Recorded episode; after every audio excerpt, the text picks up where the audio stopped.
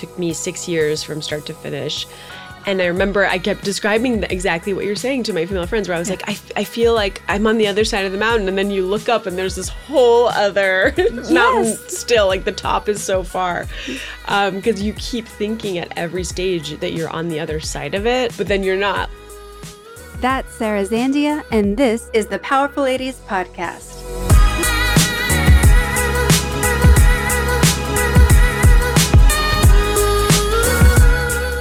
Hey guys, I'm your host, Kara Duffy, and this is the Powerful Ladies Podcast, where I invite my favorite humans, the awesome, the up to something, and the extraordinary to come and share their story. I hope that you'll be left entertained, inspired, and moved to take action towards living your most powerful life. Sarah is a filmmaker, writer, and director. She recently directed an episode for NBC's Good Girls, and her latest film, A Simple Wedding, is a multicultural romantic comedy starring Tara Grammy and Christopher O'Shea. It's hilarious. Go watch it right now, and it's available for streaming on iTunes and Amazon.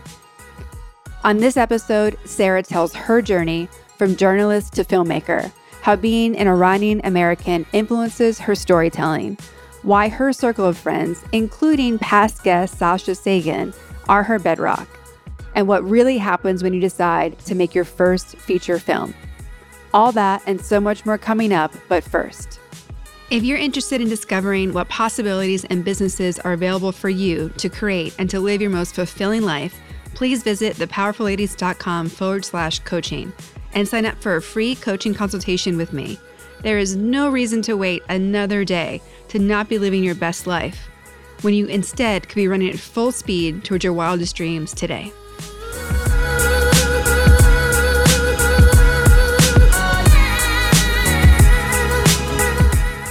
Well, I am so excited that you are here today because you are one of our amazing Powerful Lady referrals from Sasha Sagan. Yes, thank you. Of course. Um, introduce who you are and what you're up to to everyone listening. Okay. Um, my name is Sara Zandieh. I am a filmmaker, I'm a writer director. Um, right now, I, I have a feature film that was just that is in theaters now. It's it's wrapping up its theatrical and it's available on VOD on Amazon and iTunes. It's called A Simple Wedding, and it's a culture clash romantic comedy. Ooh. Um, and I recently just directed an, an episode of NBC's Good Girls, which I just wrapped up um, and now i'm sort of i'm starting to write again and and finding my next passion project. Very exciting. There's so much in there that i want to dive into. Before we dive into all the work things how do you and sasha know each other? Sasha and i met several like many years ago almost a, over a decade ago at the tribeca film festival. We both had made short films that were in the same program um, and so we were we were screening our films back to back, and um, she had written this movie called Bastard, which Kirsten Dunst had directed, and I was there with a film called The Pool Party, uh, which was a short film that I made in Iran.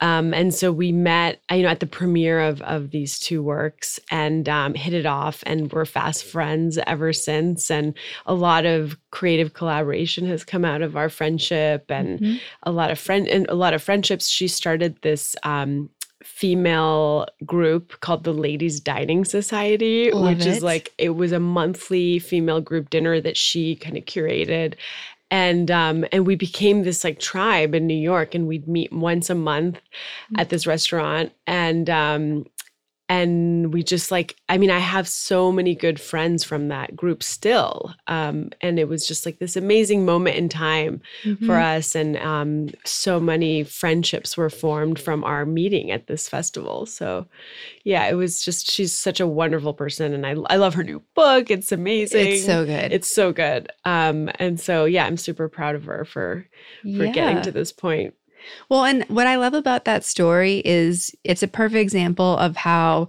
not to be in competition with people, but to collaborate and how much more comes out of it.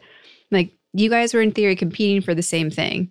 And now you have this friendship that's lasted a decade and other projects and people and friends. And now you're here. And it's like, like uh, we put as females so much pressure to like protect defend instead of just lean in and have fun together Oh, for sure. I mean, it was quite the opposite. It was just like we just meeting people at your frequency, you know, you're Mhm. like, oh my God, how do I spend more time with this person? How do I, like, you know, because I have so many inspiring women around me, and Sasha is definitely one of them. And I think we just, yeah, there's just a spark, and we, Mhm. and so much good can come out of collaboration and friendships, and especially Yes. female friendships. They're just, they're, um, it's so special. Yeah, and and to me, it just allows us to do what we did naturally as kids. Like it's it gives that space of like play and collaboration and discovery, um, which we all need more of. Yeah, we definitely need it. And I, I really believe in that saying, um, the sum is greater than its parts. Mhm. Um, and I, I feel like, you know, when you find people, women like you, and um, it's just so, it's so nice. So much good can come from it and so much support. And it's just Yeah. such a source of strength Mhm. to have a, a female group. Yeah, uh, one hundred percent. When um, did you guys met in New York? Are you from New York originally? Because you're now out in LA, right? Yes. My background is, well, I was actually born in Iran. Mm-hmm. I'm Iranian American. Um, and then my family immigrated to the suburbs of Washington, D.C. when I was five. So I grew up in Maryland. Mhm. Um, and then I went to, I lived in New York. I moved to New York to work and to pursue, you know, my education and, and Yeah. to start a career in the arts. And I was in New York for almost 15 years. Um, and then I finally took the plunge and moved up to LA four years ago um, to to make my film. Mhm. Um, I kind of moved out here because I it was it was getting more traction in Hollywood, and um, so yeah, I've been. It's kind of like Tehran, DC, New York, LA. It's a long long journey. I've had many homes. I I feel like most powerful ladies have. yeah, especially when you're following your passions it's hard to it's it's unique when you get to have everything you want where you started from mm-hmm. yeah. It's, it's yeah. It's especially like I mean, being an immigrant too. It's just like you're kind of yeah. It's it's a nomadic kind of path, and being an artist, it leads you to so many different places, and um, you know, you kind of go where the project is, so that gives it gives it its own like yeah nomadic existence. yeah i can't i can't imagine a life that doesn't have some level of being nomadic in it For sure, especially nowadays. yeah yeah um how did you end up getting into film Well, I always I was always interested in people's stories. Yeah. Um, and I initially thought I would want to I wanted to be a filmmaker. Mhm. I mean, uh, sorry, a journalist. Um, because I grew up in DC and you know, the careers that you're exposed to there are you're a journalist, you're an attorney, or you're a lobbyist. And so I was like, definitely, I'm going to be a journalist. And I have a really international background. Mhm. Um, I majored in French. I speak Farsi. So we just had, you know, I thought I wanted to be like an international reporter. i knew christiane amanpour Yes, and she was like, she was like, and still is kind of like an idol. Um, she's such a strong, smart woman. Um, and our, and our community, the Iranian community, like, idolizes her. You know, where she's such a gem. Yeah. Um, and being in DC, it's just like you're you're always around reporters. Mm-hmm. Um, so I thought that's what I wanted to do, and I um, I studied journalism and I, I worked in a newsroom after college. I worked at I like intern at CNN and um, in VOA, and so I I I kind of dabbled in news, um, but I was always drawn to directors, Mhm. even within the news context. You know, I was always somehow assigned to do stories about filmmakers and film and culture and arts Mhm. and i i kind of like there was just this law of attraction and i naturally gravitated towards um, film and filmmakers and i was always kind of a film buff um, and so was my family we're super into movies um, and the more i met them and interviewed them the more i was like i think that's the way i meant to tell my stories not through news um, but through through narrative storytelling um, and i did a lot of documentary work um, and so the shift from nonfiction to fiction was pretty easy because I was still, you know, working in news and documentary. I was still telling stories, but yeah um, I wanted to make the leap into fiction. Um, and I, I went to Columbia University's School of Arts and I got a um, an MFA in film directing and writing. It's it was in directing, but we have to write everything at that in that program. Um, so I just got I just went into like basically a film school and and and the conservatory there. It's and I just I made the leap. I just did Yeah. it. Um, and when I told my parents, I was like, I'm gonna become a I want to become a filmmaker. Um, and they were like, oh God. they were like, it was bad enough you wanted to be a journalist, but now no, actually my mom at the time was kind of happy that I didn't I didn't want to keep pursuing journalism because Mhm. it was it was actually when I was working in a newsroom, it was during the Iraq War. It was under George W. Yeah. And it was a really dangerous time for journalists, and it still is. I mean, it is a kind of dangerous profession. Um, so they were kind of relieved that um, I was going to stop doing that. but um, so so they were pretty supportive, and and now they're like super behind it because they they they saw my movie. They love they they lo- they love it, and Mhm. um, and so they're very supportive. And the pool party is the one with the scenes with the chandelier and the pumping from your um, reel. Yeah, the the pool party is um it's yeah, it's the story of uh a domestic servant in Iran um who is it's about his relationship with his employers and like sort of his role in their family. Um and I was in grad school, I was in I was at Columbia at the time and I really wanted to go back to Iran because I hadn't been since I was like 13, you know, so I, Mhm. I hadn't been back as an adult. I was going back back and forth a lot as a as a kid and a, or young teenager, but I hadn't been back as an adult. And I was like it's it was I had to make a thesis film. Mm-hmm. and I was like I really want to go back and just see what it's like to make a film. And and I had a lot of questions about my identity. Um and I I just wanted to go back and and um see it for myself. Um and so I had a producer who was Canadian. And so we just we were like let's go and do it. And then my parents again were like what they were like you're going back so so we did it we got you know we we went back and and we found a local crew there i had a, i found like really amazing producers and and we pulled it off and and we did a a beautiful little short film that then premiered at Tribeca, which is what led me to meet Sasha. Mm-hmm. Um, and so yeah, it was it was just such an incredible experience to go back and and make this film. And I did the movie within the constraints of the rules there because you know Iran has a lot of um, there's a lot of rules there's a lot of censorship and you have to sort of abide by the um, the constraints and we did everything pretty um, pretty um, legally with Yeah. permits and everything because I didn't want to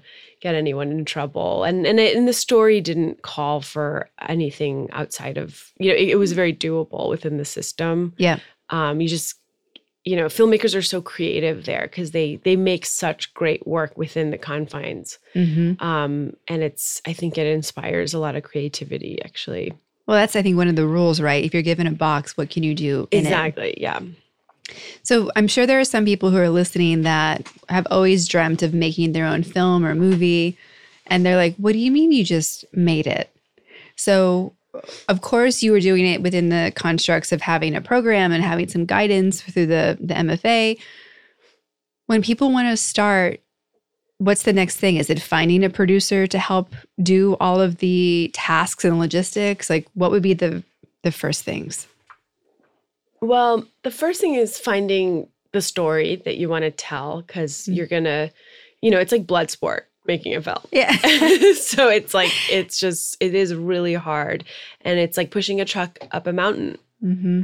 through and through, and it's so you have to find the story that you're willing to bleed for, um, and after that, it's financing. Yeah. Um, so finding the money, and sometimes you find the money before the producer, or sometimes you find the producer and they help you get the money.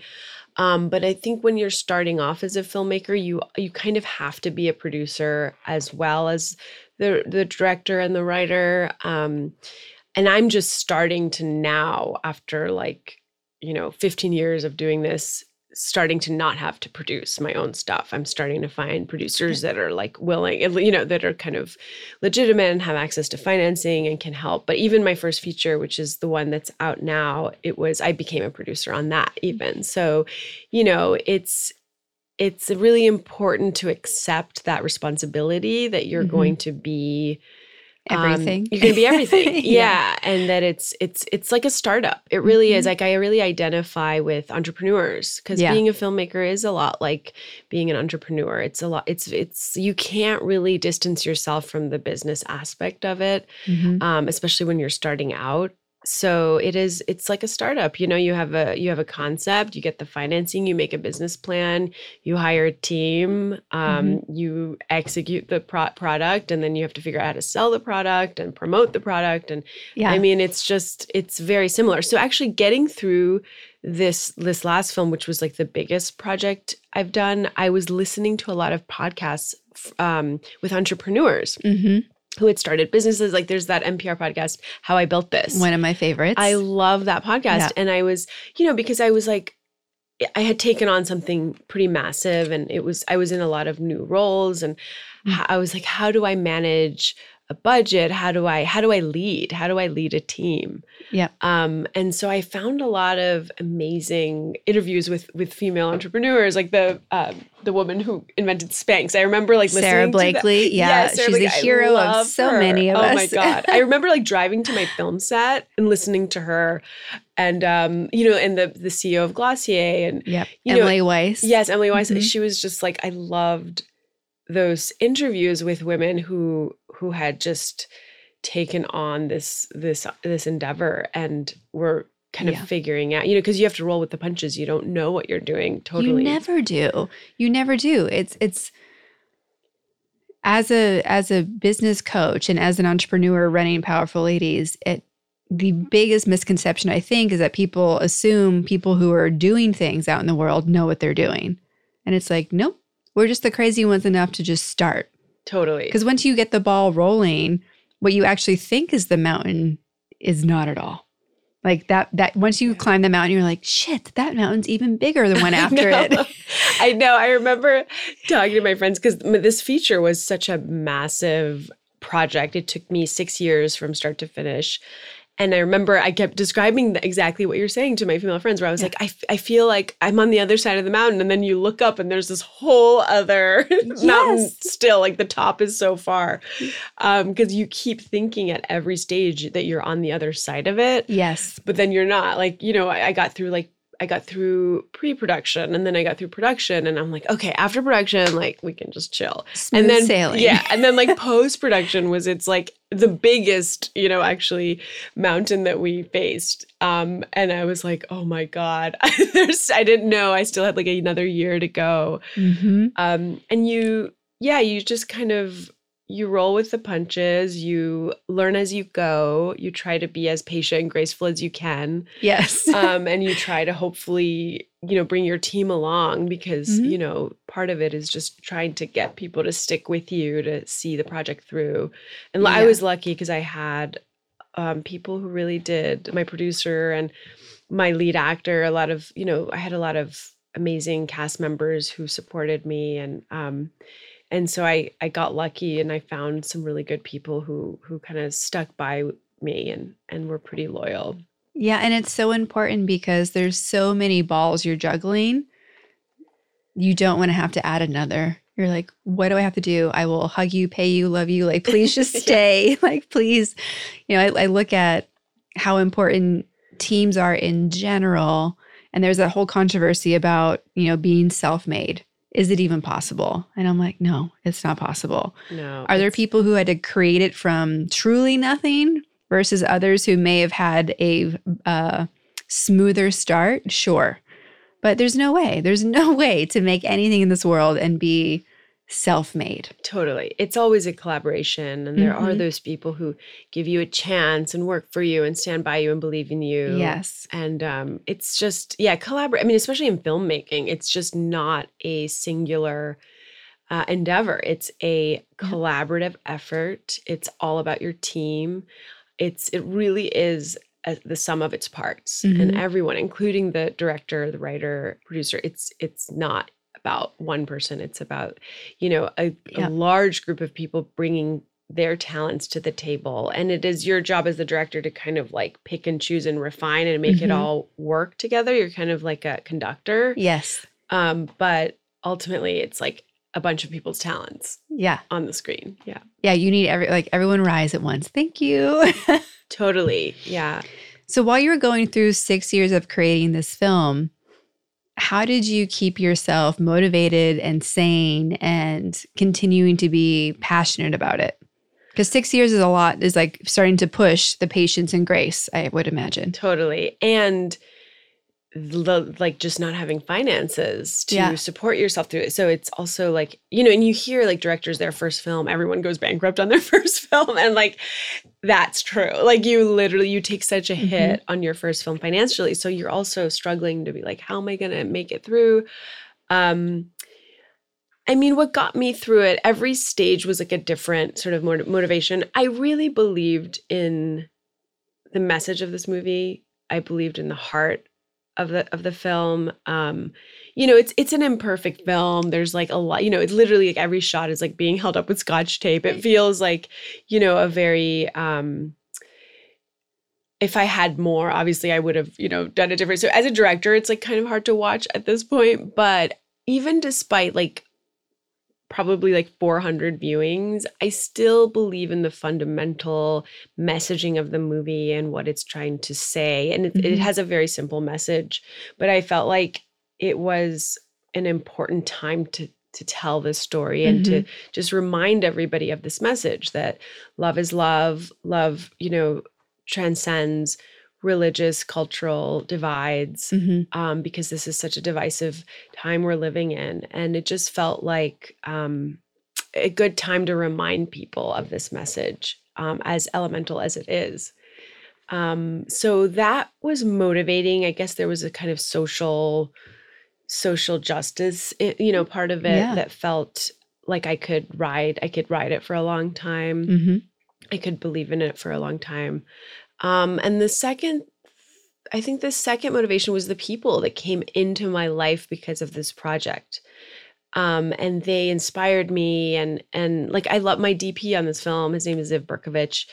Um, and he just like he what his he was so talented in his own right and what he brought to the project really shifted the project and like seeing him hmm kind of what he could bring my lead actress tara grammy and like you know everything she brought my producers uh, it was just like it was i was really inspired by my collaborators Yeah. and they my my composer my editor i mean everybody just going through the different stages and interacting with new creatives hmm that was motivating Yeah. You don't want to let them down. totally hmm and it was just like at every stage there was like some fresh blood you know Yeah. it was like okay now it's like time with the composer and he had this he had a whole bag of you know new tricks and like Yeah. it was just amazing it just i love that i love that part of the collaboration was was just going from one artist to the next and collaborating with them in, in a different way How awesome.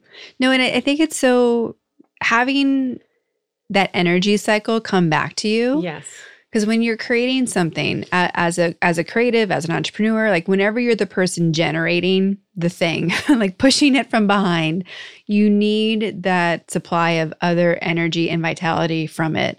Because so often, at least from my experience, you can correct me if I'm wrong for yours, but sometimes you look at yourself going like, who actually wants this? And then you start working with other people like, oh, okay, I'm not losing my mind. This is actually a thing. And it's important. Totally exactly it's like that Mhm. energy that Mhm. you get from new collaborators it's it's really miraculous Yes, yeah. And and needed because Mhm. I also love in especially whether they tell it on how I built this or other entrepreneurial stories or just people making things that it's very much like your own story is a hero's journey of its own and each kind of project is its own hero's journey and there's going to be moments when you are so tested and you think like I thought I was going to take like 5 minutes this is taking 5 years or I didn't know it costs as much. Like you name it, something's going to go wrong. And it could be on the project, it could be personal, it could be both. And it's it really comes down to believing in that why. And it, it has to be strong enough. Like totally. Mhm. And you know, something that I I really identified with in those listening to the to those other women creating these products Mhm. was to some extent it starts out as something that you need for yourself. mhm. like you want to make it for yourself because i i want to see this um so i'll just make this thing for myself and like you don't you don't think oh it's going to turn into this like long Yes. six year project with like so many people and so much so many challenges but it just starts off in this very like simple naive place Yeah. like you know for me i was just i was i wasn't even thinking i would ever make like a romantic comedy um Mhm. but there was just this time where I was like, you know what? I want to make a romantic comedy. I want to make a movie within a popular genre that represents my world and the people in my world because I don't see the diversity in my world represented, Mhm. um, especially within a popular genre like the rom com. yeah. So I never thought I would make a rom com, but it just like at that time I was like, you know, I feel like seeing this. and that's literally where it started. It was just like, I want to see this myself. Um, I want to see an Iranian woman uh, as the lead role in this popular genre. I've never seen that before. Mhm. And it's my experience. And it's, uh, and so, yeah, it just starts off there with something that you just want to see for yourself. And then it Yeah. and then it's amazing when other people want to see it you know right now it's like there's so many um persian women and you know that are just like the outpour of like support and like them being like i can't believe I, i'm seeing my life in a movie Mhm. um that's How powerful is that for you? it's so incredible because i they they connected to it because they've never seen their experience represented um, and that's really been so fulfilling especially the, the this last uh, couple of months that it's been released into the world What else has surprised you from the feedback you've received? um, just how accessible the movie is to so many different kinds of people um, because it's a, it's about an Iranian woman and a and a white guy and you know them bringing their very different families together and and them navigating modern love um, and all of the challenges that come with modern dating and and Mhm. and and falling in love with someone that's fundamentally different from you in many ways um, and that i feel like is it that's my favorite response is when um, multicultural couples come up to me that aren't necessarily iranian or white they're Mhm. you know like i had this i just screened in san diego and there was an ethiopian woman and a mexican guy who had gotten married and they really identified with their stories even though they weren't it wasn't specifically their culture but they just they were like the exact same thing happened to us. This is just like our families. And like it's really cathartic to see it on screen. Um and and just seeing them raise multicultural children and like bringing bringing um both of their cultures together and and educating each other but like i just love that i love these stories of like cross cultural um love and i've seen it in my own family a lot and it's always really inspired me yeah. um, and so seeing people connect um, and it that, that it fact that it transcends beyond the specific cultural groups in the movie that's my my favorite it's really touching Yes. Check yeah. that box. yeah it's really it's really profound yeah Yep. I'm always fascinated by seeing cross cultural families and how they navigate what, um, how they navigate blending their own culture and past prior to meeting each other with like how they're raising their children. And often they're raising their children in a different place than where either of them are from and maybe speaking different languages. And suddenly you like you know i had this experience from living abroad and like seeing a swedish person and an english person raising a family in germany. Right. You're like your kids are german you're diff- something else like your family nucleus is like a whole mishmash of things. Like how do you pick and choose? You have to worry about it. Do you have this pressure from your families to make sure that this is happening or this isn't happening? And i just find it all fascinating. Totally. Because it's all these questions that we all have to deal with on some level and often we're not paying attention to it at the degree that they have to be mindful of it if they choose to. Yeah it's it's like um inventing your own culture yes. with within your family and picking and choosing um you know, I think it's so cool. Like multicultural couples are so cool because they they can pick and choose from their respective traditions Mhm. um, and build something new within their own family. And I've seen that again in my own family so much. Like I have an uncle who's Iranian and he moved to Paris in the 70s and then he met his wife in a uh, ESL class in a in a foreign language class learning French and she's from Japan. And so they got married and had two kids and the kids are half Japanese, half Iranian, but they're French Yeah. um and like that was and like they're it's such a funny household because it's like there's a sushi night and then the next night it's iranian food and then it's and then but then they're like so french you know Yeah. with all of the you know Yeah. and and um and my own family and, and growing up in dc too it's a very international city so Mhm. my family's um, mixed a lot with um, Hispanic cultures, Jewish, African American. I mean, there's everything. Um, and so going to all of these multicultural weddings has was also kind of what inspired the Yeah. the story because I was like, this is really beautiful and and in this time where like it's just like such a divisive time yeah. that I'm like, we really need to remember that, you know, this this exists and this is worth celebrating and and I mean diversity is always I have always seen it as such a promotion like it's such Yes. a bonus Yes. in our humanity and and to see that politically being sort of deleted or or you know it's just it I don't understand it when uh, when I was growing up, um, I spent a lot of my elementary school years outside of Philadelphia, and I remember celebrating everything. Like whatever holiday came up, if there was somebody in the world that was celebrating it, we did some sort of exercise on it. And to hear that some schools now are removing all cultural and religious and things because they're like, okay, if we can't celebrate, we have to celebrate nothing. I'm like, I think that's actually the opposite of what we're supposed to be doing. Like, I like learning about this stuff is fun, especially for kids. And I would rather celebrate all of it, like uh, it's a small world all the time, and get to share and tell the stories. Like there's so much humanity in all of this. Like, why are we taking the humanity part away? Especially when, like, we just filled out our census online and it didn't, it just asked for our race plus any ethnic background notes that we knew. And I'm like, well, for crying out loud, like, I need a paragraph. Like, I, am a second or longer generation American. So, like, there's so many things that could be listed. And I'm one of the least diverse people in America at the same time. so, how do we get to celebrate all of it?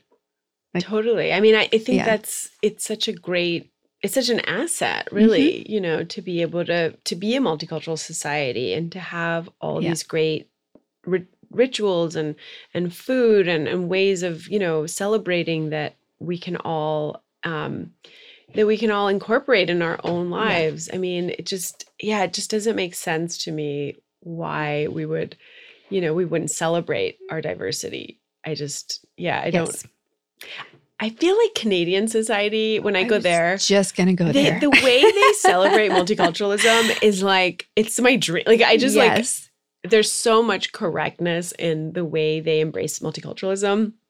And that I- Canadianism at the same time. Yes, yes, totally. Yes. I mean, when you see like their conservative president go to like the Sikh community in the like in the garb and like wish them a happy new year, you're like, this is their conservative party, you know? And Yeah. they're just like they're just celebrating um their traditions because it's like every ritual Yes. like that's what I love about Sasha's book too, is Mhm. it really is a celebration of ritual Yes. um and she talks about that a lot in her book and i i love that i love that it's it's um everyone needs to celebrate everyone needs ritual yes. and it's like it's something that every culture turns to that specific ritual for a reason there's like a wisdom behind it and so the Mhm. fact that we can access that is just it seems like a no-brainer it seems so cool to learn about it Yes. And I, I truly was about to bring up Canada as soon as you did. I love that we're on the same page on this because I'm so impressed at how they not only handle multiculturalism, but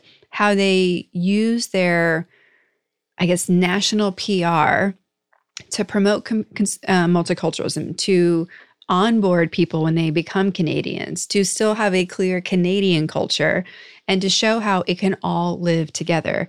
I was there during um, in Montreal during the Olympics in January a couple of years ago, and I would be working back at my hotel room after you know meetings all day, and my jaw would drop at how they were, what their commercials were between the Olympic performances, because they were a mix of like, I think they truly had a campaign that was like what it means to be Canadian. Like, we're more than just nice, I think was the slogan. and then it would show all these different people who are Canadians, different everything.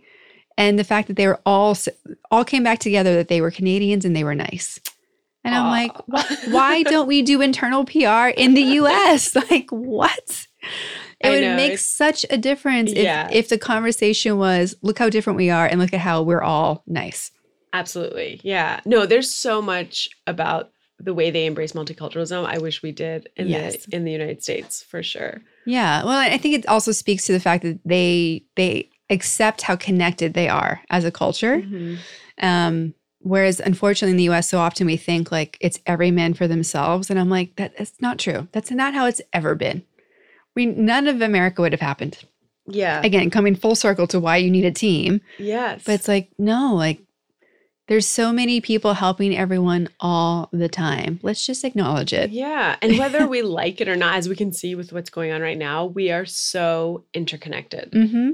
Like our well being is directly impacted. Like it, we're just, we're all interconnected. Yes. But, you know, it's, we can't, it's really impossible to isolate um, our humanity like it's just we are we need each other we yes. we depend on each other and it's yeah and so i think multiculturalism is just it's fun it's like a way to celebrate mm-hmm. um, and learn from each other so i don't know i i feel like that was a message i really wanted to um to tell in this in this movie and it just the mm-hmm. timing because i ended up making it after after Trump was elected and stuff. So I was like, I felt even more motivated to make the film yeah. um, after the election. Mm-hmm. And now that it is available, it's at Amazon and where else is it available? iTunes. iTunes. How has that changed your life that your movie is available on Amazon? Well, that's new. Uh, we just wrapped up our theatrical literally on Friday. Um, Congratulations. Thank you. Yeah. And um, we, we got lucky because of everything that's happening. Um, it kind of went into the streaming right in, time before everyone was like quarantined. Um, and now that they're home, they can all watch yeah, it. yeah. So the the online sharing is is new. So we'll we'll see how that plays out in the next month or 2 mm-hmm. Um, but generally, the response has been really loving. I mean, people have really appreciated the film and um, and romantic comedies are generally relaxing you know it's not a stressful movie mm-hmm. um, it's it's pretty fun and uplifting and um, and I love that it's it's it, there are multi-generational storylines and that's been nice to just play to not just a multicultural audience but a multi-generational one because um, I think a lot of older people can access one of the storylines that's played by Rita Wilson um, and she they love that storyline and I, have gotten a lot of feedback from um, older women about about that mm-hmm. um, so just connecting with so many different types of people across cultures and age has been really yeah. rewarding how has your life changed going from new york to la um, you know, I I never wanted to move to LA. I never thought I was going to take the plunge because I was such a I'm such an East Coaster. Like I grew up in in near DC and and I was in New York and I I love that East Coast kind of groundedness. And, Me too. Yeah, and that you're from Boston, right? Yeah. Yes. Um. Yeah. I just I love that culture. It just feels more, um, on the ground. You know, grounded and um. I just never thought I could leave it. And but I mean, you know, it was just time because our industry is so um, entrenched in, in LA and Hollywood, and it, there is a lot more going on here.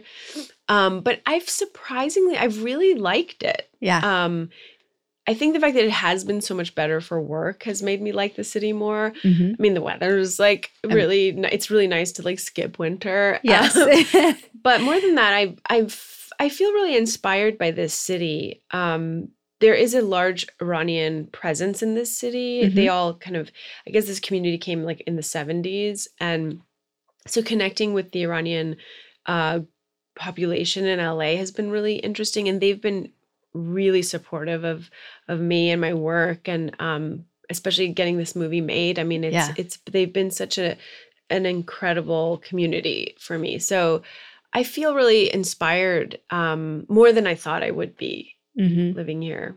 No, that's amazing. It's it's um a city that has so much to offer when you go looking for it. Yeah, it's it's all about the enclave here. You know, Yes. it's like it's it's that, and it's shot. It's weird. It surprisingly reminds me of Tehran a lot. It's a similar type of city in the sense that like it's it's urban and it's dense, but it's a driving city. And Mhm.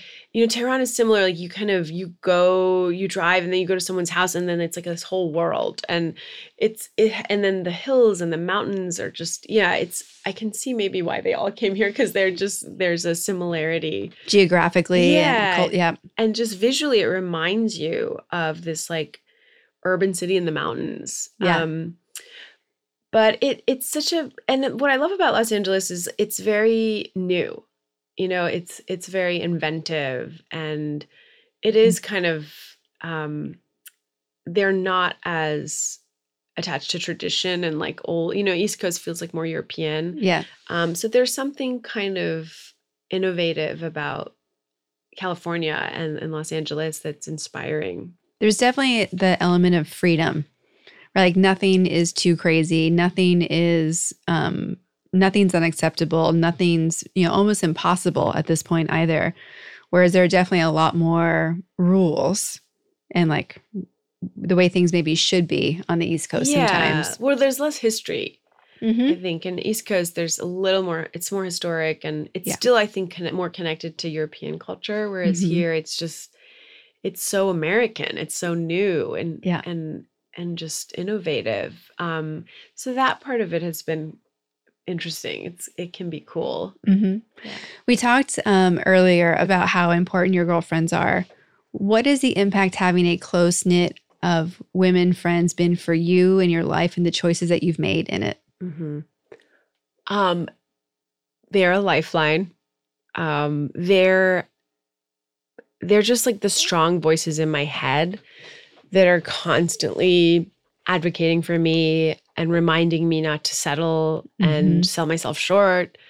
And um, yeah, I mean, I I I go to them for counsel. It's like having like a like a like counselors Yeah. like all the time and we just you know and it's we support each other through big decisions and um and just gray areas you know um but i think you know i i, have a friend who i met through actually sasha through this we had this like uh, women's group in new york and you know a lot of them are in the industry too. And so every time i make a creative decision i like run it back by her and i'm like is this good? Is this bad? Should i do this? You know?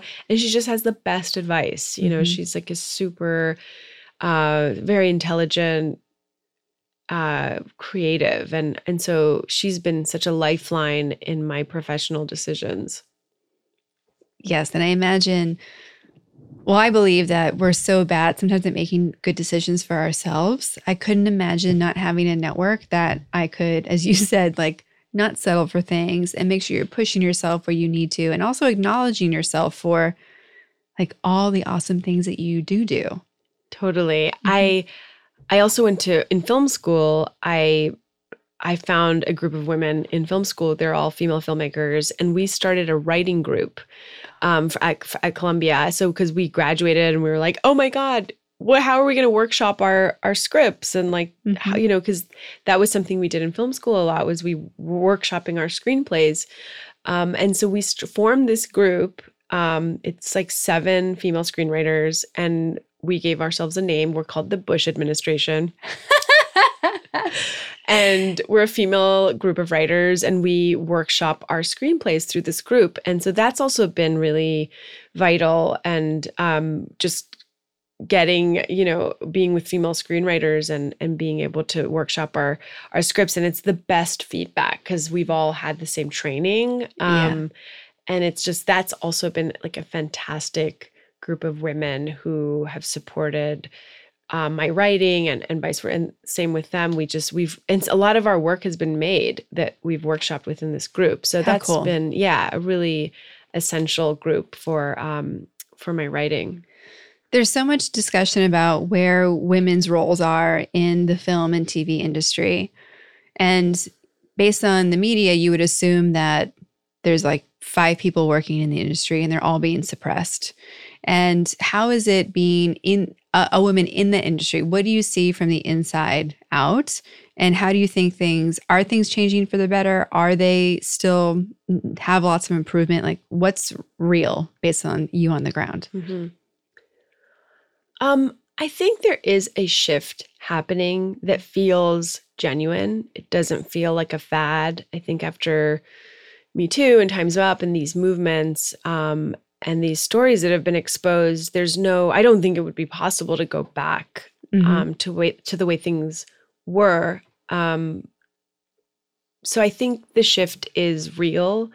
It's just going to take a while um, because it's just it's it's uncomfortable for a lot of people to to like to open the doors and you know it's it is going to take a long time to have gender parity in Hollywood but I think it it we're on our way and um, a lot of doors are opening up for women in writing directing producing everything um, but it's just it's it's sad that it had to get to this point where there's been you know these stories that you hear yes. it's just like it, it's sad that it took you know like criminal activity to like yeah to just to balance things out mm-hmm. um but i mean it's it's it's new i mean you can see it in every industry you know like just what we just saw with elizabeth warren and you know it, it's just yes. gonna take a long time to have a balance in power and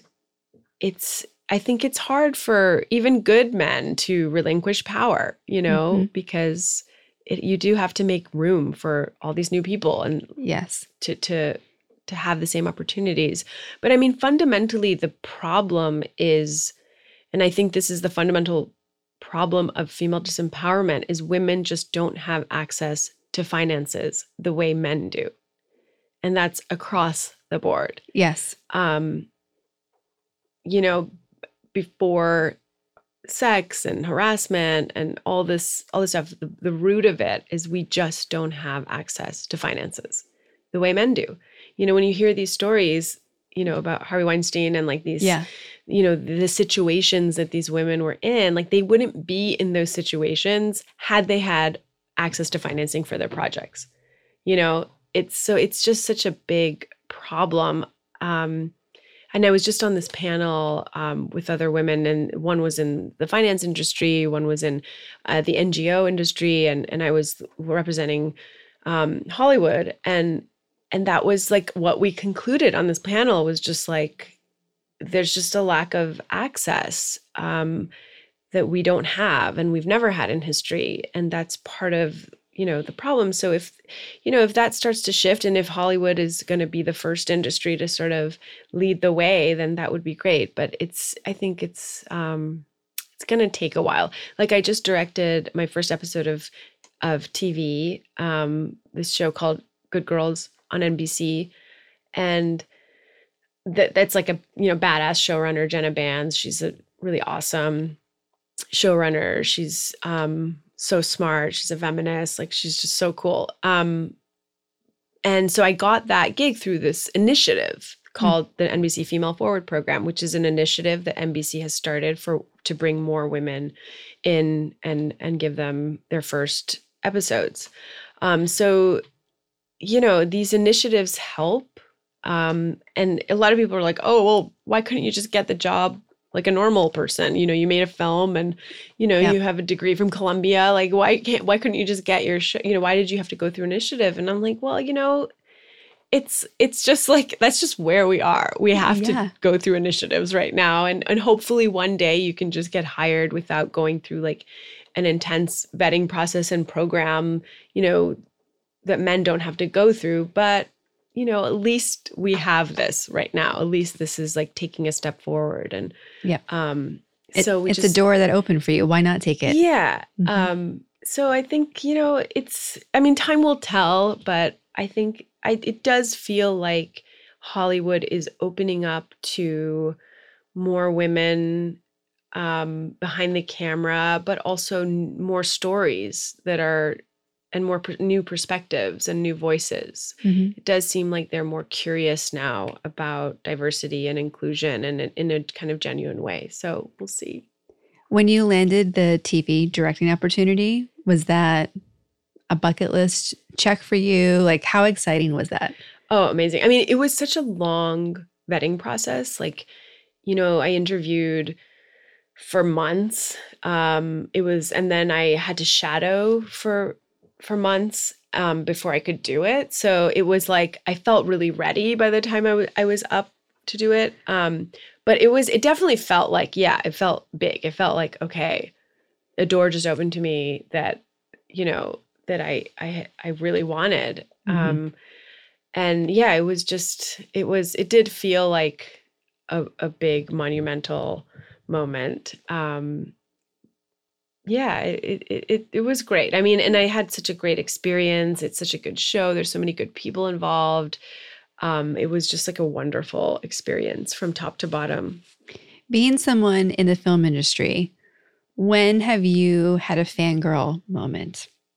Or do you get them? Oh my god, so many. I fangirl out so much. Um, Has there been a moment where you've kind of embarrassed yourself or have you been able to keep it under control? oh my gosh. I mean, I no, I mean like I try to keep it cool. but um I'm just trying to think um of my last like major fangirl moment. Um I mean, I have so many, especially like in politics too. I think Mhm. When I've met Hillary Clinton, I like melted. I like I was just like, oh my God. Um She's real. yeah, and she was yeah, I definitely kind of was amazed when I met her. Um gosh, yeah, I mean, I'm trying to think. There, there's so many. I mean, the show I just worked on, like I I love those women. I love the women that work on that show. For people who don't know who's on that show. yeah, well, Christina Hendricks, Retta, Mae Whitman, and the showrunners Jenna Bans, who I'm a big fan of. Um, and then I, I met this writer. She wrote Reality Bites, and I that was like one of my favorite Love it. movies as a teenager. And I when I met her, I fangirled out. I was like, oh my god! I just like that was such an iconic movie uh, for me in in the '90s. I was a '90s teen, so Me too. yes um yeah i mean all the time i'm i'm just inspired by so many women so many of them are my friends too like sasha i love sasha like she's Yeah. like i'm her fan i Mhm. fangirl out yeah. Yeah. No, it, for me, I was like, it was a moment of like, wait, somebody whose work I respected, who I've never met, said yes to my work. And then we had an amazing conversation where I'm like, yep, we're going to be friends forever. This is awesome. yeah. I her mother i just went to the the premiere of cosmos. Her mother i fangirl out when i meet when i talk to her mother. She is like Yeah. oh my god she's like um prophetic. Like she's just so incredible. I love hearing Ann Druyan speak. It's really really inspiring. Um so those are sort of the most recent moments where i, I felt really inspired When you think of powerful ladies, what is what did those words mean to you and what did they represent for you? hmm self-reliance uh, perseverance um i think women who have vision um and who are just just positive and and active in a really um relentless way. Like they just won't stop Yeah. you know? Um th- so i'm really inspired by women who are yeah who are just very persistent you know and I, I i love i love i mean i'm i've never been so inspired by like female politicians as i am right now like the, the Mhm. superstars that we're seeing rise in politics is like riveting Yeah. um so i that's something i follow very closely like the next female um politician who who you know there's so many of them i mean this race was so close you know there were so many good ones i was a big elizabeth warren fan Mm. um so i was definitely disappointed um but i followed her. I mean she was just you know i just i mean i don't know if you saw her interview with rachel maddow um, but it was just you know she was she ran a great campaign. She's intelligent. She's smart. She's age appropriate. She would have been a great voice to listen to every day you know? Um, So yeah, I mean, it, I I love seeing sort of women rise in politics. I saw her give her first press release after declaring she wouldn't be running for president. And I felt it was the one of the most authentic moments of her speaking that I saw throughout the campaign. And I almost had wished it had come sooner. Mm-hmm. But there was something when she said that the biggest impact to her was the fact that women and girls wouldn't see a president for at least four more years. And she almost burst into tears. Like, I so connected with that individual moment because whether I think we realize it on a daily basis or not, I do feel the um, the weight of like how much more can we push? How much more can we make sure is available to anyone, regardless of gender or whatever else they have? And I know that for what's happened with powerful ladies and how it's kind of snowballed beyond, as you mentioned, like a thing for me Mm-hmm. to now this thing that other people um, want and like hope keeps showing up like that the biggest pressure i feel for myself now is like making sure i keep delivering like the best thing possible for you know everyone listening and when she said that moment i was like oh like it's it this is so much bigger than um the petty choices that often lead to any political decision that ends up coming up Mm-hmm. Yeah, I mean, you want to see it in your lifetime. You know, I mean, I think it, it was a du- it was a tough day because you were like, I actually I work I at this co-working space called the Jane Club, which Oh, yeah. is June Raphael's um, space, and I she's I, on our list for Oh, the yeah. podcast I Yeah. love her, and I love everything she's doing there, and I Mhm. You know that day i was so glad i was there because i was with everyone and and um and there was some like weepy weepy moments you know but it just it was so nice to be in a space um, with other women who who have the same hopes and Mhm. dreams of seeing more female leadership um and it, it, was a day where you're like oh it's never going to be the right time. It's never going to be the right person. And there was a little bit of despair but then it's it's going to happen you know it's Mhm. going to happen eventually and it's just a matter of time. But i think a lot of people men included want to see uh, more balance in power and and more female leadership and it couldn't get any worse you know? Like we couldn't do any worse. Yeah. I mean, it, and I think me being from Iran, you know, which is a very patriarchal system, and and it's a country that like kind of imploded like in on its in itself for a variety of reasons, but it's really um, it's just such a dream to to be to see more women Mhm. in in in leadership roles, particularly in politics. with your passion for that and your background in journalism and the storytelling and making sure all voices are heard does it drive you to want to be in politics ever I, you know, I I thought, you know, growing up in DC, you're just you're political. I mean, I, I'm Iranian, so I'm inherently a political person. I Yeah. I'm I listened to, you know, my you grew up just talking about politics at a very young age because Iran was so troubled politically and there was so much um so much of it had to do with um religion and gender. It's woven into your story Yeah, and you become very politically aware um as a young, uh, very young, like before even you're a teenager, you're, you know, because it's just your family is talking about it and it's affecting your reality. Like the fact that we had to immigrate and yes we fled war and we migrated and, you know, we had to become immigrants and, you know, it's just, and it was all because of political reasons. Um, so you become aware politically very early. Um, and I grew up in DC. Um, And so even like in high you know, you're, all my, fr- all my, I have a good group of girlfriends, core group of girlfriends from my childhood. And, um, and they, they're also very involved. Most of them have become attorneys. And, and so, you know, we talk about politics a lot. I don't think I'll, I think I'm, I don't think I'll go into politics. You know, I never wanted to go to law school, but I'm, I feel like making my own political impact through the movies I want to make and the stories I'm telling and the way I hope to influence culture. yeah Um, and it started out with a romantic comedy. You know, it's like I just, you know, it's it's funny because everyone's like, "You're so serious. Why did you make a romantic comedy?" I'm like, "No, I just I wanted to reach as many people as I could, and and I wanted to do that within a popular genre, and um, Well, you've also done music videos. Like you've you've directed a, a wide variety of, um, you know, not platforms, but what would you call it? Types. Yeah, I've types done documentaries, Mhm. and um, I directed a documentary series for MTV about a female um, Iranian heavy metal singer um, who was a really amazing artist, very radical woman who was very brave. Um, And what's that called? it's called well the show was called rebel music um, and it was a docu-series about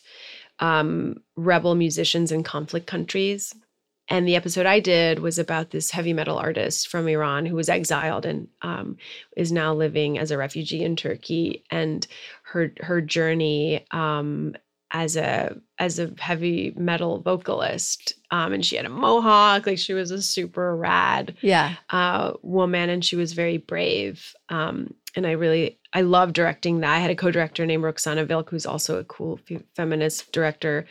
Um, and I love doing that. Um, but yeah, I mean, you know, I just want to tell women's stories and, and, and the genre, the, the vehicle doesn't really matter for me, whether it's Mhm. like a documentary or a romantic comedy or a political drama or a historical period drama. I just want to tell female forward stories um, because we need to, they're just, we don't see them as much as we should and we don't hear them as much as we should. And they don't because women are not just serious and significant. Like it's okay that they're mixed with with the normal and the mundane and the silly and the the the romantic part too. I think like I think there's a a trying to write what women are is really just like really opening the door that like we're all of it.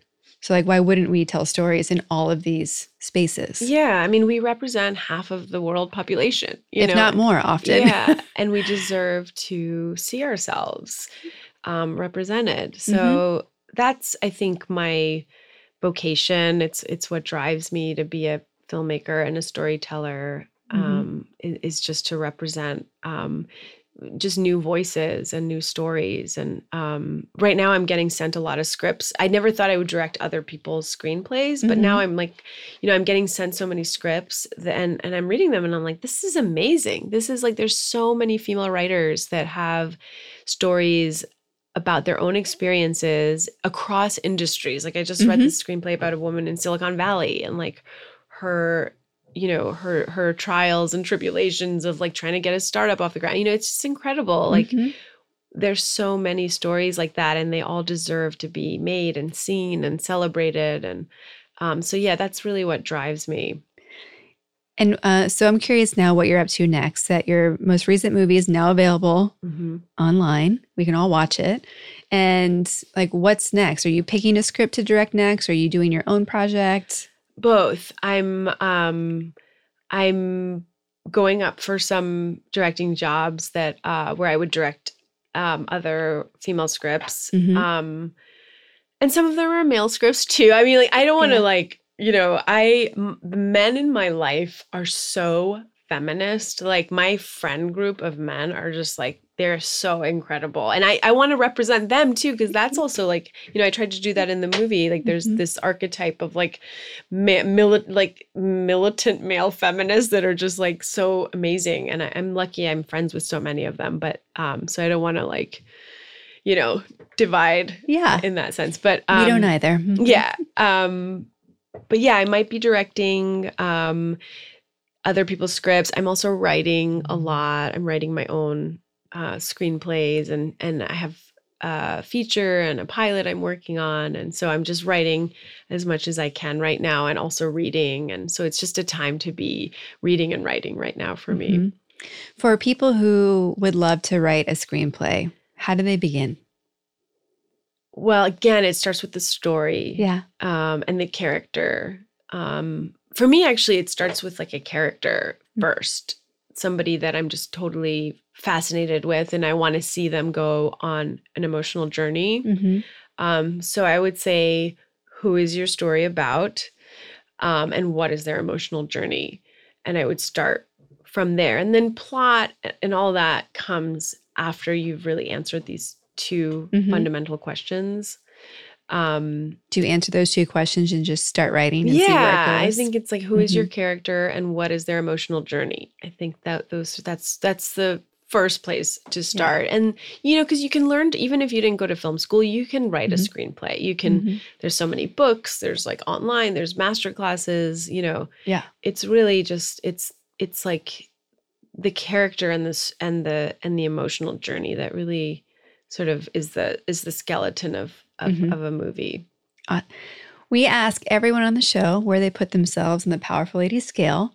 Uh, zero being average everyday human, and 10 being the most powerful lady you can imagine. Where would you put yourself today? And where do you think you would put yourself on average? Oh my god, I have to rate myself. um oh my god, I don't know. I I I mean today versus like in the future. Or in the past? Yeah. On an average day, where would you put yourself? And today, where do you put yourself?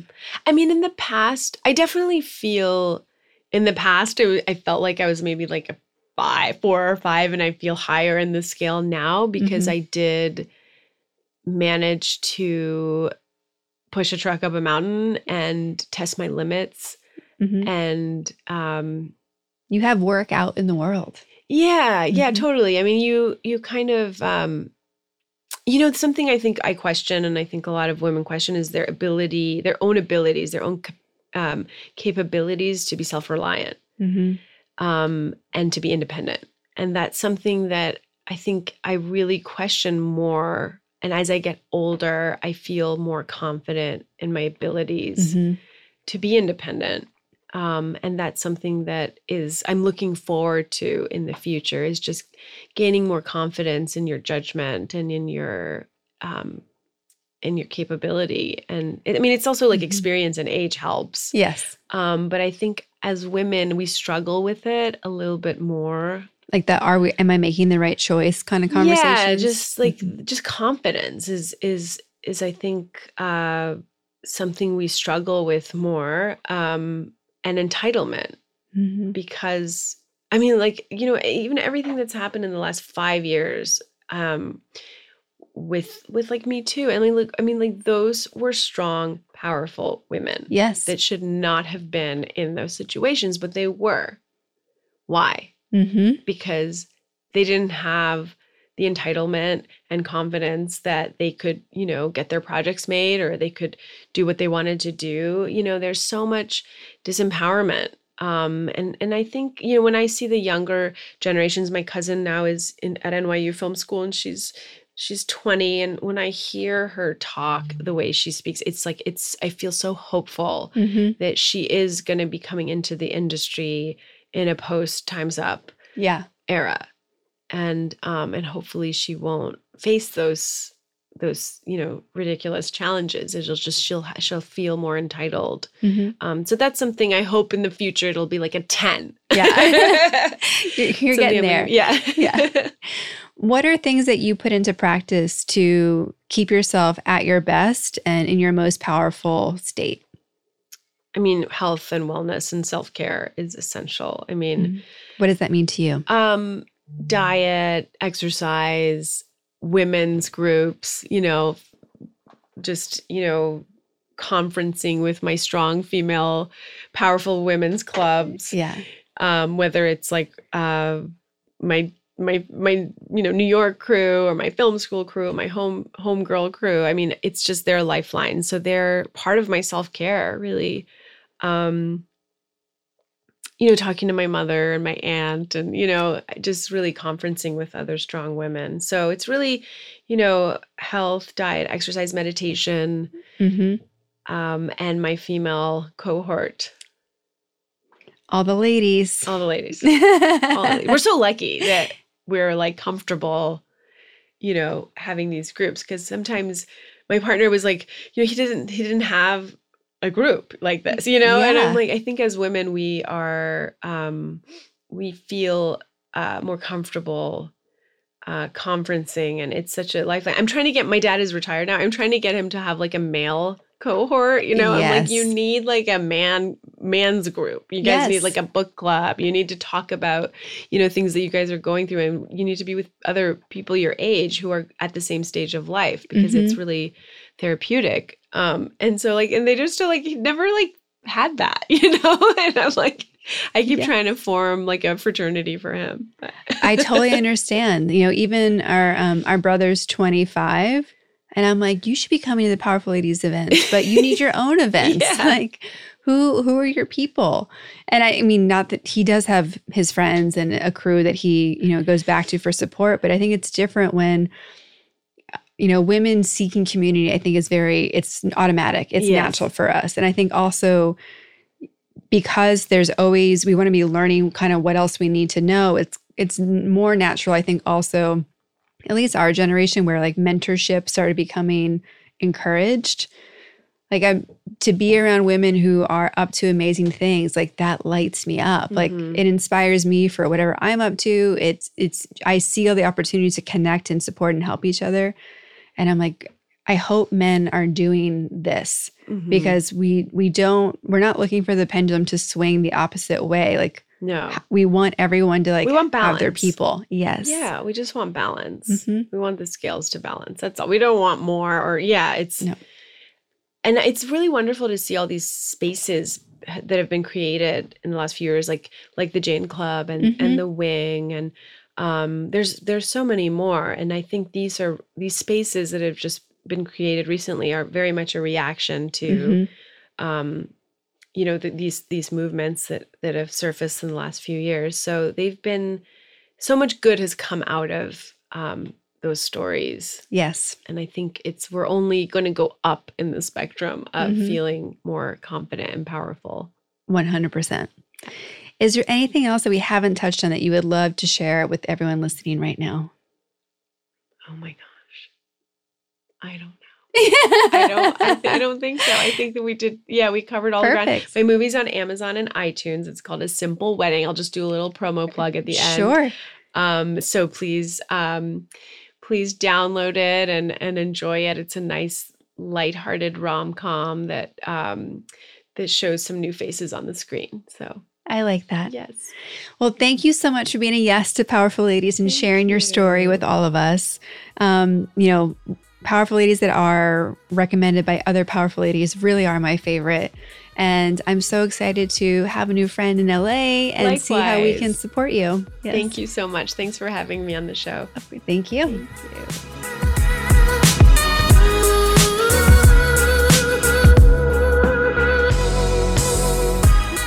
It was such a pleasure to meet and chat with Sara.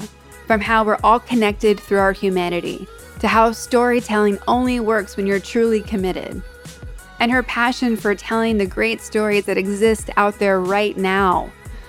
I feel so many parallels to my own perspective and drive and why I built Powerful Ladies that it's such a nice thing to find another sister in arms. I'm also so excited for you guys to go and watch her film, The Simple Wedding. It is so good. We watched it this past weekend, and I'm glad that all of you can enjoy it and have a little happiness during this quarantine. Go and watch it now. To connect, support, and follow Sara, you can follow her on Instagram and Twitter at Sara Zandieh. You can also um, go to her website, sarazandieh.com, and we're going to have all the links in the show notes at thepowerfulladies.com forward slash podcast that include her Facebook, LinkedIn, email, and of course, all the links to her things on iTunes and Amazon. I hope you've enjoyed this new episode of the Powerful Ladies podcast.